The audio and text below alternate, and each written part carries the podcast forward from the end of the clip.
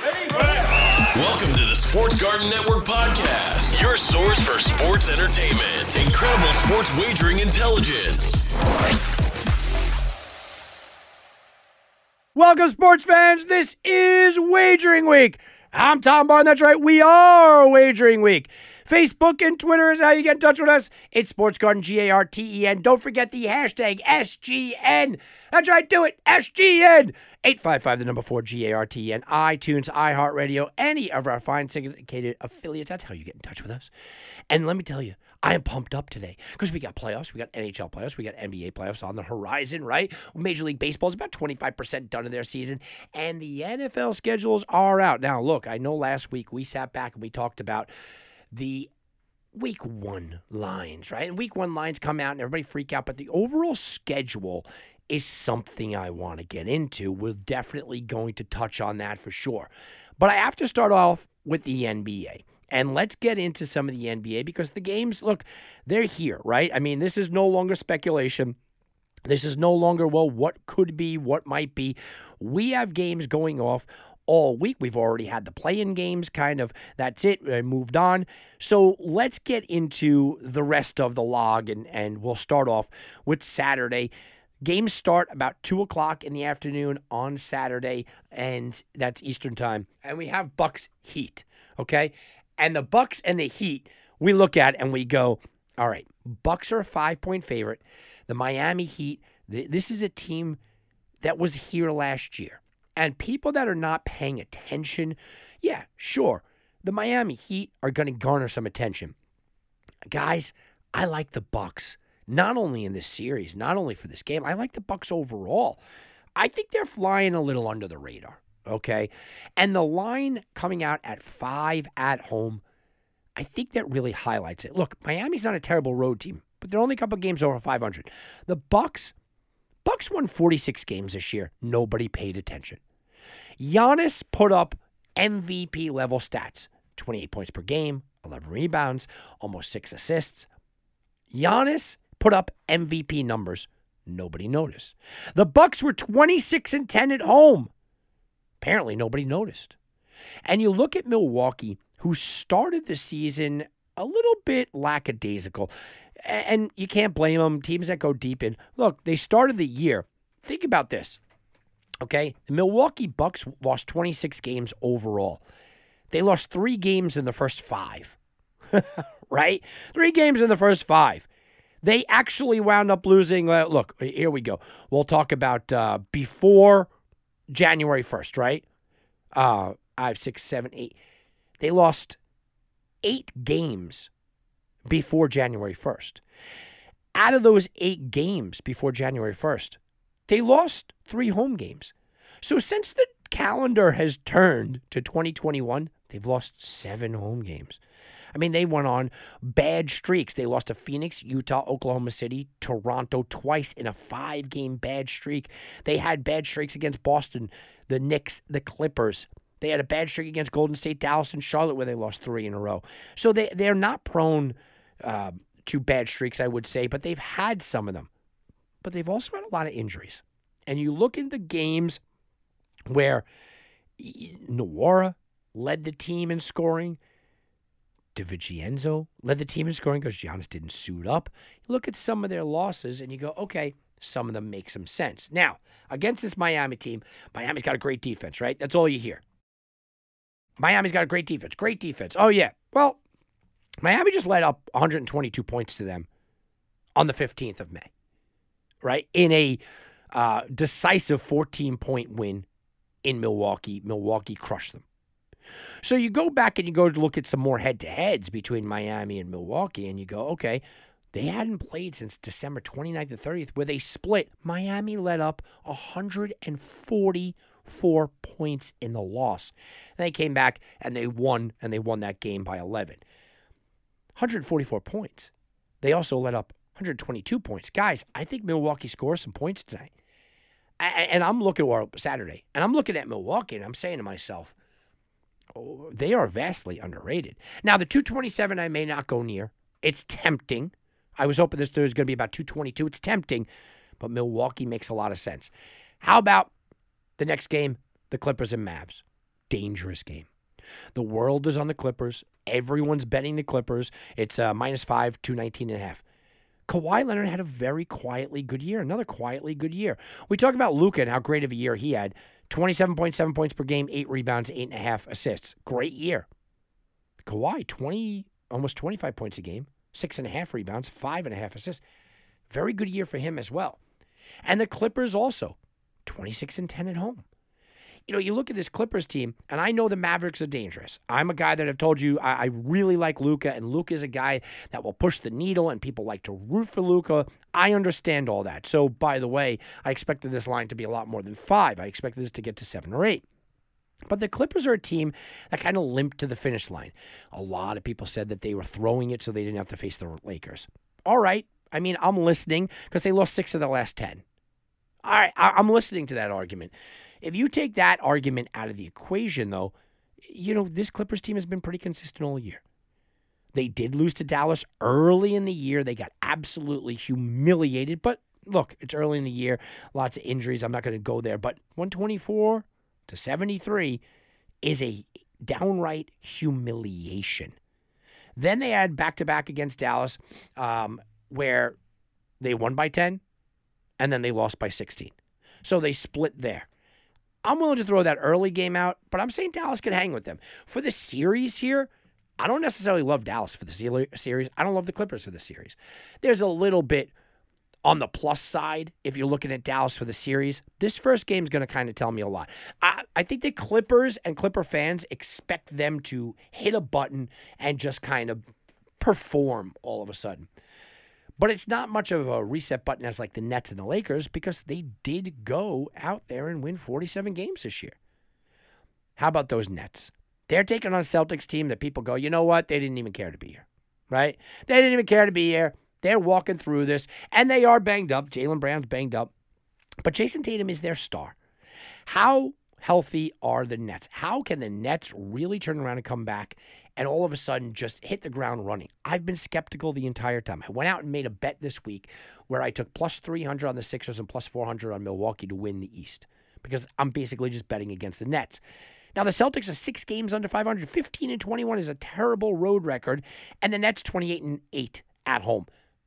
The Nets are going to be really, really pumped up for this game to kind of prove naysayers, people like me, wrong. I think that the Nets are a team that will have problems down the road. I do. I think down the line, the Nets are going to have a problem. Do I think it's going to be this game? Nah, probably not. But I don't love laying seven and a half when, when I can make this valid argument. Besides the injuries, besides the rust that they have to throw off, besides not playing together, Brad Stevens is a much better coach. And I know that the Nets are at home, and I expect them to win the game.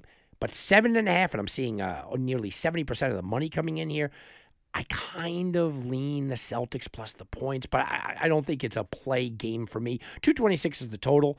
Uh, if the Celtics have any chance, this is an under. I don't know if they have any chance, though.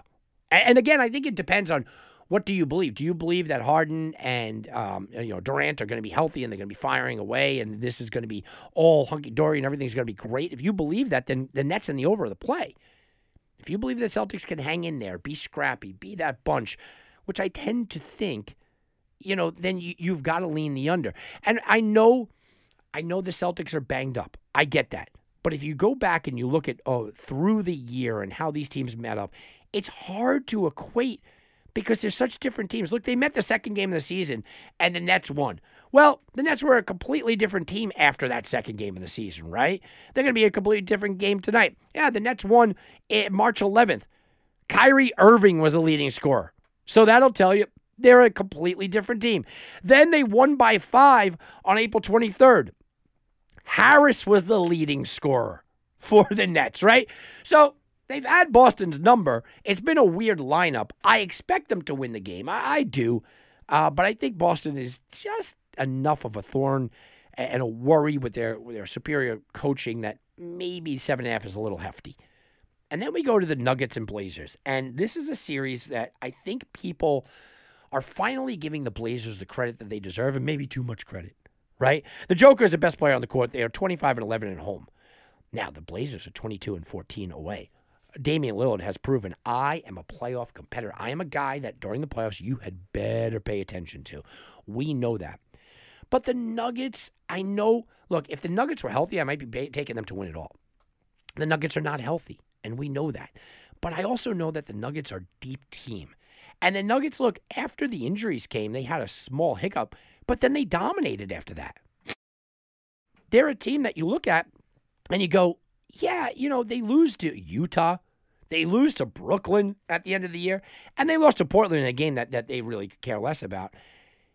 They had really one bad loss, and that was to the Lakers in a ninety-three eighty-nine kind of uh, just, just a slugfest type of game. The Portland game at the end of the year might be getting a little too much juice here. People might be looking at that Portland game almost as too important. Uh, but I will say this, back on April twenty-first, they also played to a one-point game. So I won't be taking this game. I'm not even taking the series. But I do think Denver's the better team. And I'm looking at this game and I'm going, you know, I'm going to watch every minute of it because I want to see what these te- two teams are going to be matching up as. It's going to be a good one. If there's if there's any series that I feel like, okay, you want to jump on the underdog there, Portland's probably it. But you know what? Everyone is with my thinking. I can't stand to be with everybody. All right, on Sunday, you got the Knicks and the Hawks. I absolutely love the Knicks, not only in the series, but in this game. I think this game is everything to New York. Julius Randle was putting up M V P numbers before he got a little bit banged up. I still think he's the best player on the court. You give me Trae Young all day long, I'll take Julius Randle. twenty-four points per game, ten rebounds per game, six assists per game. I think Julius Randle's the best player on the court. Madison Square Garden's going to have thirteen thousand screaming fans, and they haven't been to a playoff series, and they haven't hosted a playoff series in eight years. That means something. That means something. The New York Knicks are the best against the spread team in the league. The New York Knicks defense was fourth overall in the league. That is massive. And then you look at the bench play. Since the All-Star break, the New York Knicks have the fourth best bench play. And compared to Atlanta since the All-Star break, they're outscoring Atlanta by nearly ten points. That is the bench. So we have a one and a half point spread. You have home field advantage. We just talked about the big boys, right? And when I'm telling you the big boys, we are talking about the big boys. Well, the Knicks, twenty-five and eleven at home. The Hawks are four games under five hundred. The New York Knicks, minus one and a half. You have best player on the court, Julius Randle. You have home court advantage in New York where they're opening it up to thirteen thousand screaming fans that are desperately rooting to for the New York Knicks. They, they want to go crazy, okay? You have the much better defense, uh, much better. Okay, a comparable offense. It's not massively different. Comparable offense, and you have much better bench play. And I think the bench play really might come into this here. So I see a line of one and a half, and I'm going, I don't know why. I don't know why people are doubting this Knicks team. They have been all year. They're the best against the spread team for a reason, guys. This Knicks team is a really good team. Uh, are they a good team that could win the championship? No, but they're a really good team. And think about it like this. The New York Knicks lost thirty-one games this year, okay? But we just did this before the, the break, right? We just did this. So let's count them up before the calendar turned. one, two, three, four, five, six, seven, eight, nine, ten, eleven, twelve, thirteen losses before the calendar. They were having a bad time. Boom, calendar turned. They started to really turn it on. And this team is is a solid team. They're going to rely upon defense. We know that, okay? And they played Atlanta on April twenty-first, and they won in overtime by ten. But it was an overtime game, which means, look, it, this has got a chance to be a really good game. They did beat them again, one twenty-three one twelve, holding that defense down on February fifteenth. So there's there's some, and even on January fourth when they still weren't playing too well, um, they're sitting here and they're going, yeah, you know what? We won by five there, too. So they beat Atlanta three times this year. They're minus one and a half. They got a defense. They got a crowd behind them. I like the Knicks on Sunday. That's a good play. That's a good bet right there. The Sixers, the Suns, the Jazz, they're all favored. They all should be favored. Now, the Suns are an interesting team because a lot of people don't buy into the Suns. And a lot of, look, they're second best record in the league. A lot of that is because of the guy that I think has the most pressure this year, and that's Chris Paul. There's a lot of built-in excuses for guys like LeBron this year, right? LeBron James doesn't win a championship. What do people say? Ah, he was banged up all year and he got a championship last year. That truncated season, you know, no big deal. There's nobody in Laker Nation that, that, that are freaking out about LeBron James if they don't win a championship. Giannis, look, you were good this year, but not even the number one seed. Joel Embiid and the Sixers, look, it's a good year. You don't want to be knocked out in the first round, clearly. But if you lose in the Eastern Conference Championship or or something like that, or uh, even lose in the finals, you know what? The Sixers, good year. No one's going to freak out. Kawhi Leonard's got a little bit of pressure on him, but you know what? He's got the resume. It is what it is. Uh, I, I think, and then you look at the top teams, you know, teams like the Jazz and Denver, uh, you know, teams like the Knicks and the Hawks. I, there's no pressure on these teams. Brooklyn has no pressure because if Durant and Harden and Irving doesn't work, they're going to go, well, it's because of injuries. That's why it didn't work. I mean, that's why. So I think there's a lot of built-in excuses for, you know, guys like LeBron, guys like K D. I think that those excuses are built in. For a guy like Chris Paul, they're not. You know, a guy like Chris Paul, we've watched this script before. Chris Paul made a really good, valiant push at the end of the year for an M V P bid. Chris Paul is a guy that isn't the guy on the team, but he's the best player on the team. And let me explain. Devin Booker's the, the man, right? twenty-six points per game, four rebounds, four assists. I mean, he's the guy. Went through a bunch of games where he scored thirty-something points. He's the guy. But Chris Paul is the, the veteran. Chris Paul is also on my damn T V all the time. Him and Aaron Rodgers' ugly friggin' face in State Farm commercials, right? He's all the time. And you go, oh, awesome. They're on the T V constantly doing State Farm commercials. Combined, they have one ring. That, let that sink in for a minute, right? So Chris Paul's got zero. He's bringing zero to the table. And, and he's the face. He's the elder statesman. He's the guy. He, Chris Paul, it's all on his shoulders. But I've watched this before. I used to do post-game analysis uh, in Las Vegas after the Clippers games. So I watched a lot of Clippers back in the day, right? We'll call it back in the day, right? And, and I watched a lot of Clippers games when Chris Paul was young, and those teams were really exciting. The Blake Griffin, and they were young, exciting, ready-to-win teams. And that's what we heard. That was it. They remind me a lot of these Sun teams. Young, exciting, ready to win. Chris Paul is terrible in the playoffs. Now, I've had the argument on the year five years ago. I had the argument on the year probably about eight years ago, to go all the way back, that Chris Paul is overrated. And I'll say it again. Chris Paul is overrated. You right now have the second best record in the N B A. They're twenty-seven and nine at home. Chris Paul, you need a championship. Now, you could tell me, well, you know what? It's LeBron's league and Kawhi. And but if you have the second best record in the league, I don't want to hear any excuses of whose league it is and who you're going to lose against and what you're going to do. I, I don't care. Chris Paul, you have the team to do it. You won fifty-one games this year in seventy-two. You have arguably the best team in basketball right now. But no one's given them a shot to win at all. And I have to say, some of it's because of the youth. Some of it's because of they're the Suns. Some of it's because of Chris Paul. And this is a vital series for him. Vital for his career. Vital for his legacy. The rest of the Suns, it's a growing year. You guys are young. This is vital for Chris Paul. Last one is the Jazz. No one's giving them any credit. They do have the best record in the league. They went thirty-five, uh, thirty-one and five at home. They won fifty-two games on the year. Their stars were banged up at the end of the year. Mitchell missed sixteen games, and Conley missed ten in the last eleven, and uh, Rudy Gobert had his minutes kind of cut out here. But at the end of the day, the Jazz, even with those problems, even with missing star players and star positions and star situations, they were still able to produce the best record in the N B A. I think they're underrated for the series. I think they're underrated on Sunday. I think the Jazz are going to be underrated for as long as they're in the playoffs right now. You know, maybe not as much early on. First series, maybe not as much. They are underrated, though. And I'm telling you now, guys, that's a team to watch. All right, we're going to take a quick time out. Be back right after this on Wagering Week.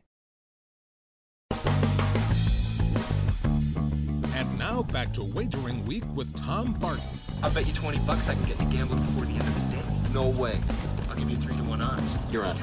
What are the odds? What are the odds? Well, guys, Tim Tebow might be back in the N F L. Yeah, it's possible. And I have some odds here. All right. Will Tim Tebow catch a touchdown pass from Trevor Lawrence? Look, a lot of people are out there hating on Tim Tebow. Plus fifteen hundred if you believe that's going to happen. And I even have a little further. How about this one? A Tim Tebow receiving yards prop that's out there. Over twelve and a half yards. Is it? Basically, they're just asking, is he going to make the team? Right? If you believe he's going to make the team, uh, twelve and a half yards should not be that difficult. Oh, wait a minute. You want that? There is one that says, will Tim Tebow make the roster? Yes is minus two hundred. No is plus one fifty. That is what are the odds. Uh, you know, guys, look, I, I know it's a little bit of fun to have uh, have fun with, with Tim Tebow and all that's going on there, right?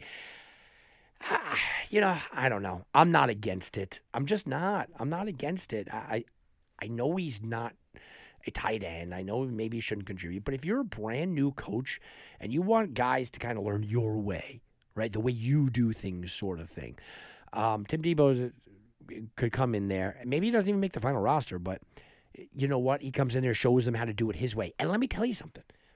If he does get cut, if they do release him, doesn't that say statement too? Oh, you know, Urban Meyer's own dude got cut. That means all of us could get cut. Oh, boy.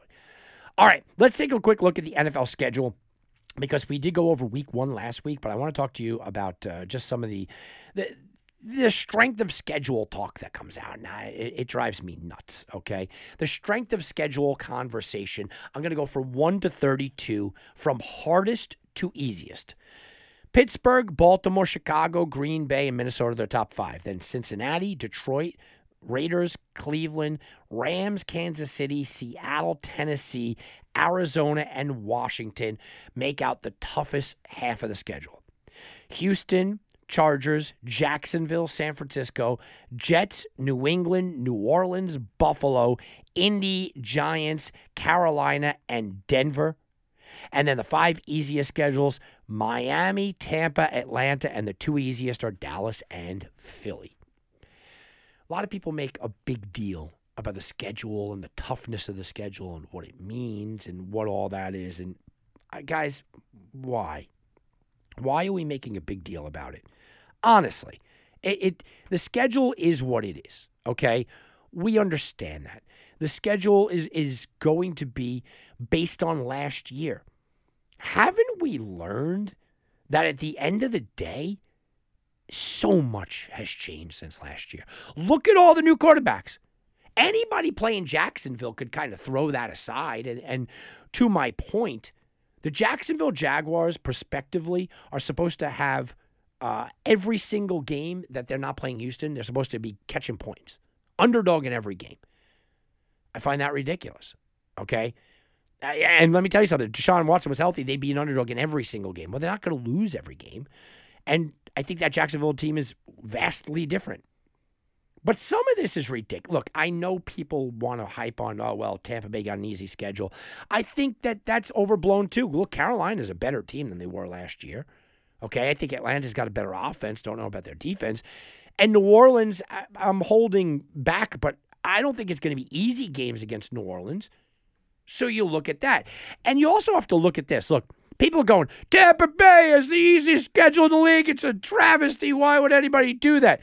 Well, Atlanta actually is supposed to have an easier schedule from them.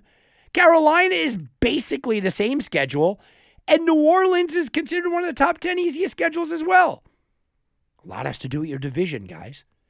Philadelphia and Dallas have the two easiest schedules in the league. Philadelphia and Dallas are in the same exact division, right? I mean, you look at this and you go, well, the Giants, you know, so you got Philadelphia and Dallas, okay? And then the Giants are inside the top ten. They're at like seven or eight as well. So only really Washington got screwed over and they're middle of the pack. And, well, you know what? They also made the playoffs last year. A lot has to do with the division. So with the, with the idea that, you know, the commissioner is out to get us and the, the guys that make the schedule hate us or, or they love us. Oh, this is great. No, it's not. A lot of it just has to do with the, the situation. Pittsburgh and Baltimore are one two. And I hear a lot of people out there crying about Pittsburgh and Baltimore, and they're out there crying about, oh, you know, what it's going to be, and it's such a tough schedule, and oh. No. Let me tell you something. I don't know where these guys that rank tough schedules really are looking, because they must be just going on last year. I look at the Pittsburgh Steelers, and let's talk, okay? Kansas City, Baltimore on the road, sandwiched by Cleveland the last three games of the year. Brutal. Brutal. No other way to look at it. Trip to Minnesota, not the easiest thing. Trip to the Chargers, not the easiest thing. Obviously, you got to go to Cleveland. Trip to Green Bay and Buffalo, not the easiest thing. All right? I see it. I'm looking at it. I'm going, oh, yeah, okay, tough schedule. I get you. But hold on. After the Buffalo game, which is opening night, it's a tough game. I get it. They get Derek Carr and absolutely no defense Raiders at home. That's a win to me. They get Joe Burrow, who may or may not even be in there by week three, and Cincinnati at home. They might get an Aaron Rodgers less Green Bay Packers team, but we'll say two and two after that. Then they get Denver and Seattle at home. Russell Wilson on a Sunday night, that's one of the longest trips in the country. I think they'll be favored there, slightly favored, but they'll be favored. Guys, I see four and two heading into their bye week. Now, they come out on a tough road game against Cleveland. They own Cleveland. We'll give them a loss. That's four and three. Chicago, Detroit, both at home next. Five and three, six and three. Right? And you go to the uh, the Chargers. All right, I'll give them a loss there. Okay? Even though it's a Sunday night game, I, I think that they can win. I'll give them a loss. Okay, so what are we at? Six and four. Cincinnati. I don't care that's on the road. Seven. That's seven wins. Baltimore at home, we'll give them a loss. Minnesota on the road, that's a winnable game. Tennessee at home, a winnable game. That's eight. So I, I'm coming up with eight, maybe nine wins for the toughest schedule in the league. I mean, I look at those last three games and I get it. At Kansas City, Cleveland, and at Baltimore. I get that that's tough. Pittsburgh, you have some right to, to be upset. I, I you you can complain a little bit. But Baltimore? Be quiet, Baltimore. Ravens fans cannot complain one second at all. First of all, you knew you were going to have a hard schedule. I mean, you're Baltimore Ravens, right? You're you're probably the best team in that division. You're a playoff team. Okay. And Baltimore, you got some tough games, okay? Outside of division, because obviously you have to go to Cleveland and Pittsburgh. I get it. And there is a span here, by the way, uh, late in the season where they got to go Cleveland. They go go Cleveland, at Pittsburgh, Cleveland, sandwiched by Green Bay and Chicago. I mean, that's it's a brutal stretch. Other than that, I'm I'm looking. You're out of conference road games at Chicago, at Miami, at Detroit, at Denver, at Vegas. What? You're complaining about a tough schedule with your road games, Vegas, Detroit, Denver, Miami, Chicago? What? I mean, I'm looking at Baltimore. I see the schedule come out, and I go, man, I'm betting the over for Baltimore for wins this year. Man, I think Lamar Jackson's going to have a good year. Whoa, this is a good schedule. And then people go, oh, it's the worst schedule in the league. They'll be favored against Vegas. Week two, they get K C, primetime at home. Lines three and a half by K C, winnable game. Maybe not for Lamar Jackson, who can't win those games, but winnable game. I'll give them one and one. You're going to Detroit and you're winning that game. That's two and one. You're going to Denver and you're winning that game. That's three and one. You got Indy and the Chargers at home. I think you should be favored in both of those games. Okay? I think you should. So we're sitting here at three and one. Let's give them a split. I don't think they split, but let's give them a split. So four and two. Okay? You're four and two with Cincinnati at home. You're five and two heading into your bye week. Minnesota at home. You're six and two. Miami on the road, you're seven and two. Chicago on the road, yeah, you're eight and two. Cleveland at home, you're nine and two. Now Pittsburgh and Cleveland, you just you just told me that's going to be a tough game against Pittsburgh. At Pittsburgh, at Cleveland, I'm going to give them both losses. Watch this, nine and four. You're coming back, you're winning Green Bay at home, ten and four. Again, Cincinnati, I don't care that's on the road, eleven and four. The Rams at home. All right, I'll give you a loss. And I shouldn't give you a loss, eleven and five. And then Pittsburgh, twelve and five. At Pittsburgh, at home, by the way. twelve and five. twelve and five, and I could easily see you winning against the Rams at home. I could easily see you beating either Pittsburgh or Cleveland on the road. I can easily see you sweeping Indy and the Chargers at home. And I think you got a shot at Kansas City. Guys, if there's a team to bet the over after the schedules come out, it's the Baltimore Ravens. And let's go a minute down the road for Baltimore. Oh, by the way, they get thirty-nine days at home. The longest stretch between road games in the league. The Ravens are home from October fourth till November tenth. How are the Ravens ranked the number two toughest schedule in the league? I'm not a Ravens guy, and I'm going, they're a twelve or a thirteen win team to me. They may win fourteen. They might win fifteen. They get uh, a bad chunk in the middle. They get a good opening before the bye week. Their bye week is in place. They get the longest stretch between road games in the league, thirty-nine days at home. Guys, I'm looking at the Ravens, and I'm salivating at the over. Schedule came out. People go, oh, the Ravens got a rough schedule. I'll take that to my advantage. I love it. I love it. How about the Dolphins? Dolphins were a team I was selling on the Dolphins this year. I really was. I was looking at Miami, and I'm going, you know, one of the reasons I made money on Miami last year is because I really did like their schedule. I go, you know, it's an easy schedule. Um, and the number was set at just a ridiculous price for Miami. Now everybody's down on two. Every channel I turn to, everything I watch during the day, all the other simulcast shows that, that I'll pay attention to for a minute, they all say Tua's got a weak arm and Tua's a bad pick and the draft was here and somebody should have taken Tua and Tua's this. So the world is down on Miami. Miami has the second longest stretch between road games. They're home. Remember, weather means something, guys. The Miami Dolphins, who play in a beautiful environment, they are home from November twenty-second till the day after Christmas. That's massive. That's massive when you're talking about weather situation. Oh, by the way, okay, after, listen to this, after October thirty-first, after Halloween Day when they'll be in Buffalo and it's a tough game, after that, they are at home, at home. They play potentially a bad weather game in New York, against, but it's the Jets. Then home, home, home in a dome against New Orleans, Tennessee, which is never terrible weather, and New England. They open up against New England. They go to Vegas, okay? They go to Tampa. So when I'm looking at bad weather, it's not going to be bad weather September twelfth against New England. You're not getting bad weather in Vegas unless you're talking about one hundred fourteen degrees on, on September twenty-sixth. You're not getting bad weather in Tampa. All right, now they take on Jacksonville in England. That's always, you know, crappy weather, right?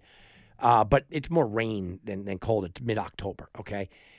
They got one bad weather game potentially on Halloween in Buffalo. That's a bad weather game potentially. Potentially a bad weather game in New York against the lowly Jets on the twenty-first of November. And maybe you get a little bit of bad weather in Tennessee on January second. So they have the potential for the entire season going to four bad weather places. I'm not really counting England because it's not going to like snow and stuff, guys, right? So three really bad weather places. One of them is against the Jets, the lowly Jets, who, yeah, bad weather or not, I, I still think that they're favored there, and I still think they win. And then maybe Tennessee. So they got really like one, maybe two bad weather games. And I'm looking at Miami, and I told you they got a lot of home games back stacked. They're going to get off to a rough start. You got at New England, tough game. Buffalo, tough game. In Vegas, tough game. Indy at home, tough game. On the road against Tampa, tough game. Then when they come back, it starts to get easier. Jacksonville in England, Atlanta at home. The Buffalo game in Buffalo is tough. Houston at home, Baltimore at home. The Jets, Carolina at home, Giants at home, Jets at home. You have to look at schedules and kind of formulate a game plan. And my game plan is, you know what? I'm not buying Miami yet. But I'm looking at this Miami Dolphins team, and I'm saying week six, they travel to Jacksonville, and I like Jacksonville. Week six, they're going to travel to Jacksonville. That's when you start betting Miami. Because those first Five games. Tampa, Indy, Vegas on the road, New England on the road, and Buffalo. I could be looking at oh and five. one and four is a distinct... I don't think they beat Buffalo. I, I don't think they beat Tampa in Tampa. Can they beat Indy at home?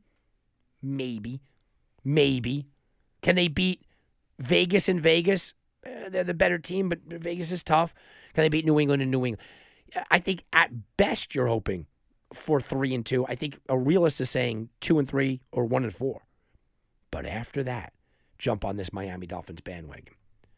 After that, you, you got to take a, a real hard look at them. Um, and then you go also go to the Chiefs, by the way. From November fifteenth through uh, no, December fifteenth, they are a team that is sitting there with the third most consecutive days at home.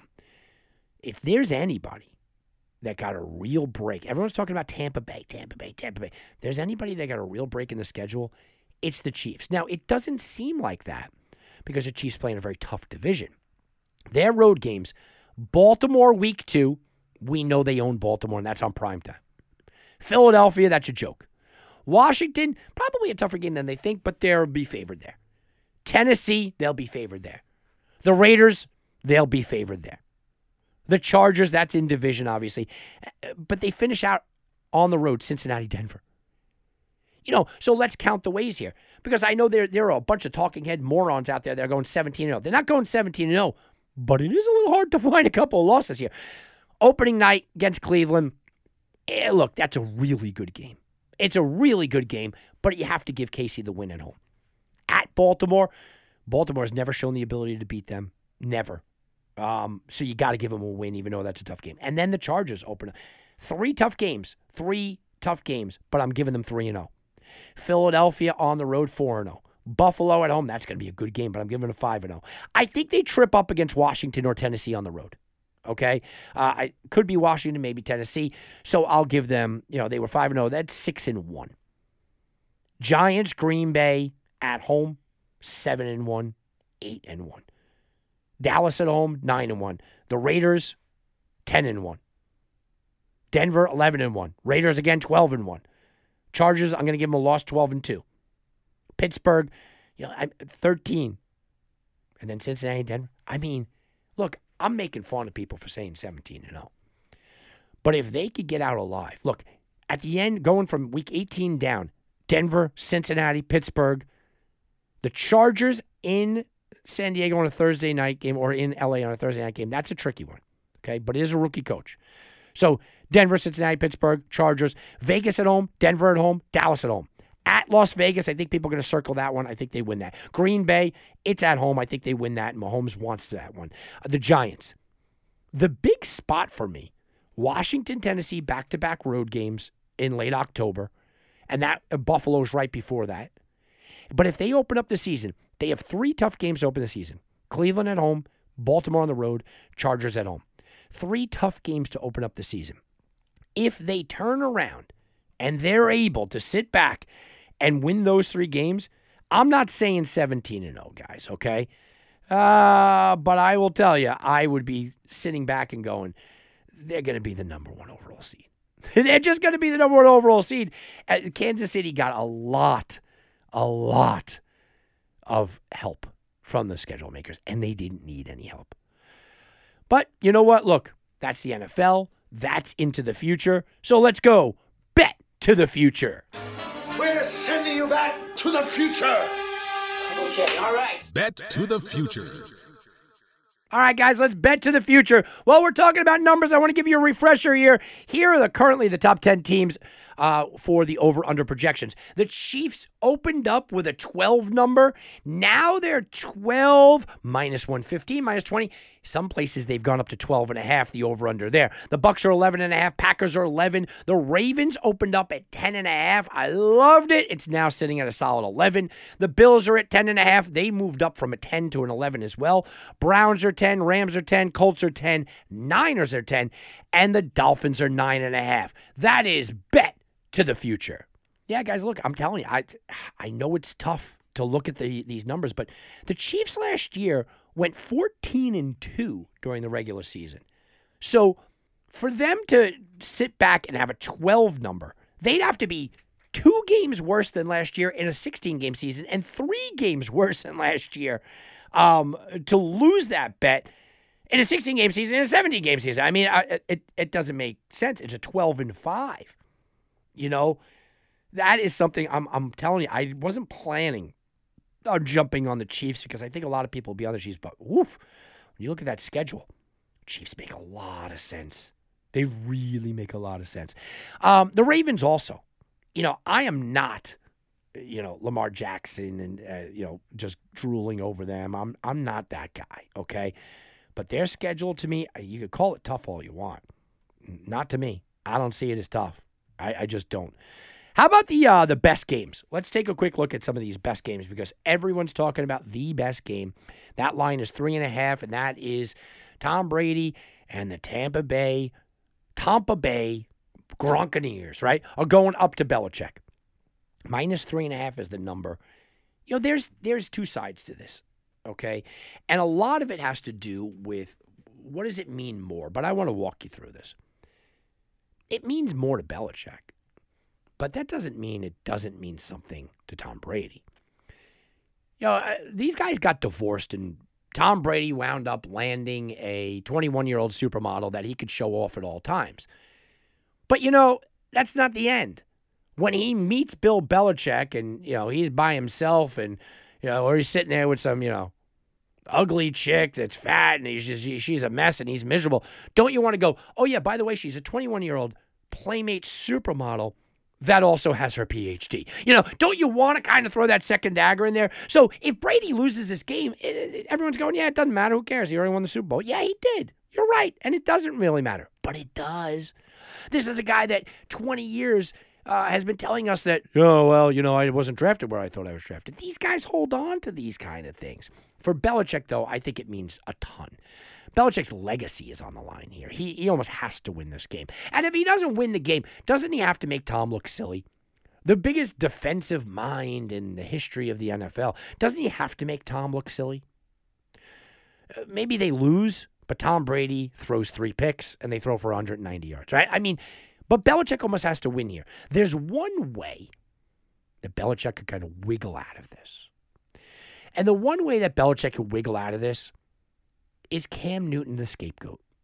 So let me tell you, if Brady goes in and beats Belichick in New England, in primetime, in the most anticipated game perhaps ever for a regular season game in the N F L— if Brady goes in and beats Belichick national T V after winning a Super Bowl, the entire sports world will be on Brady beat Belichick. Brady was the reason. Brady, Brady, Brady, Brady, Brady.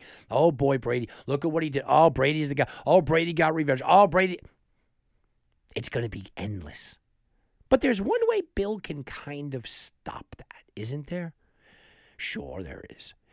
Cam Newton is the starting quarterback. Cam Newton loses to Tom Brady up in Foxborough. Okay, it's a Sunday night game. Monday morning, Bill Belichick calls a press conference with the whole sports world talking about Brady, Brady, Brady, Brady, Brady. Oh, Brady did this. Oh, Brady beat you. Oh, how do you feel? Oh, Brady this. Belichick's got the whole sports world, and what does he say? Mac Jones is my starter starting tomorrow. Doesn't that shift the conversation? Doesn't that shift the narrative suddenly to, oh, he's blaming it on Cam?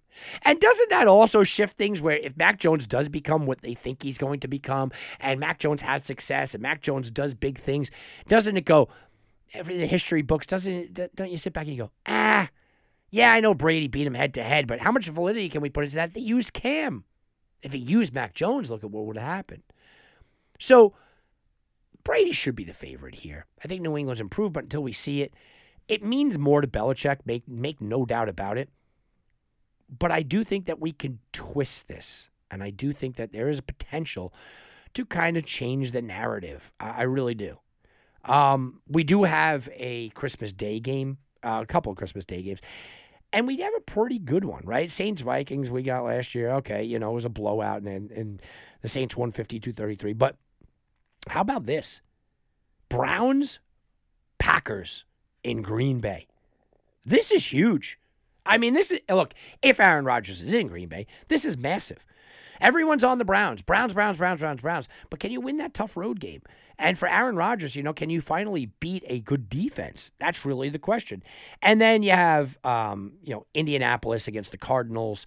Kind of the late game at the end of the day. You've opened up all your gifts. You kind of want to see what Carson Wentz is going to be. So we have that. Um, also, some pretty good other things. Every single team's going to play in prime time this year, so that's kind of cool, or maybe terrible. I mean, we'll see. Uh, Dallas is getting a lot. The N F C West is hyped huge. eighteen primetime games. Overall, y- I never blame the schedule makers. You can't really say it's good or bad or whatnot or what. How is this? There are certain teams that kind of a little bit got the shaft, certain teams that I'll be circling and just sort of saying, okay, well, you know, this is a, a spot I'm watching. This is a spot that I'm paying attention to. Um, that Bills-Chiefs game in week five. You know, Chiefs minus three and a half against the Bills. I think that's a huge game. I do. I think that's a big game. I want to see if Buffalo has taken the next step. I think that's a big game. Um You go down the list and you go, that's maybe the bigger game. Uh, if it wasn't Bucks Pats, uh, Pats, that's a big game. How about Bills against Green Bay? That's a big game. I'm looking forward to.